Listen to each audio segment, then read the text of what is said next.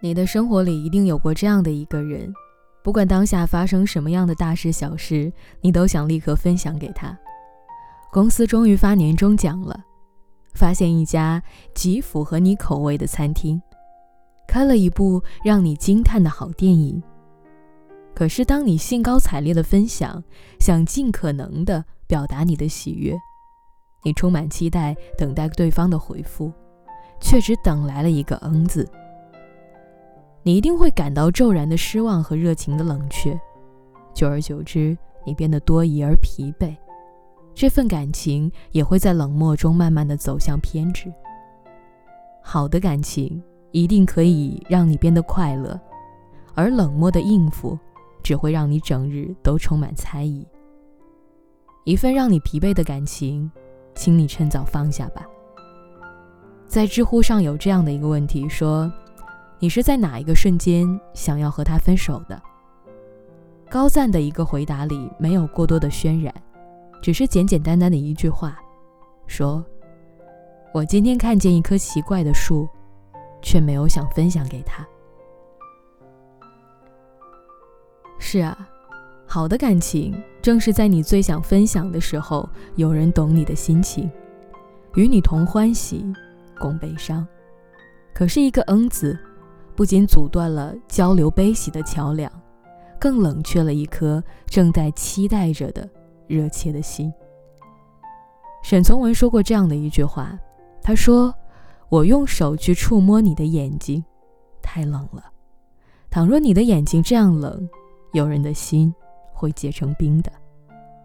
敷衍，是感情中最可怕的冷却剂。那份试图亲近、寻求温暖的心情。”早就被对方的敷衍给打发了。朋友阿山最近就饱受男朋友这种敷衍方式的折磨。阿山和男友相恋三年了，感情一直都不错。可是前几天，他突然给我发来一张截图，说自己想要分手了。这段聊天截图是这样的：说，你看，这篇文章写的真好，我感觉我好像是这个女主。回答说。嗯，你回的这么快，是看过了吗？看了。下班要不要去前天晚上路过的那家饭馆吃饭啊？我来请客。回答说：哦。可以看着阿山发出了一段又一段长长的绿色消息框，而男朋友那些极其短暂的白色消息夹杂在其中。让看的人有一些讽刺和心酸。阿山半夜翻开聊天记录睡不着觉，跟我吐露着心事，说感觉他喜欢上了其他的人，所以才会对他这样冷漠。有一句话说，最美的不是情书，而是聊天记录，因为聊天记录里的点滴话语，正好是两人感情交流里最真实的展现。可是阿山和男友的聊天记录。却只能够单方面的看到付出和冷漠的回应。聊天的时候，我们都希望自己能够被回复，我们都希望自己是可以被重视的那个人。在乎你的人，才不会无缘无故的缺席任何一次对话，彼此的情谊也会在你一言我一句当中得以印证。而对你爱答不理、不愿意回应的人，也不值得你再聊下去了。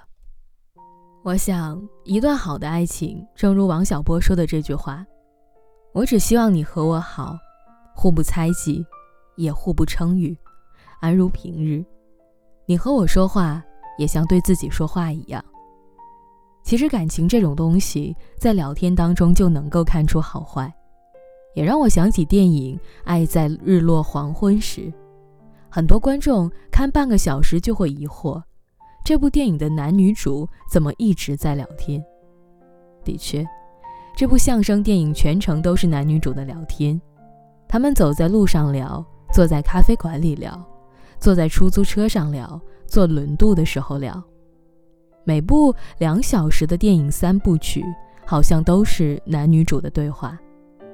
可是即便如此，你也不会感到无聊。甚至在电影结尾的时候，还会突然有一些恋恋不舍。其实，在这样简单却丰富的对话里，你能看到的是激情，更是爱情，是两个人最热烈的想要回应彼此的欲望。所以，好的爱情，一定是回应带来的。就像尼采曾经说过，他说：“婚姻生活犹如长期的对话。”当你要迈进婚姻生活的时候，一定要这样反问自己：你是否能和这样一位女子，在白头偕老时，仍然可以谈笑风生？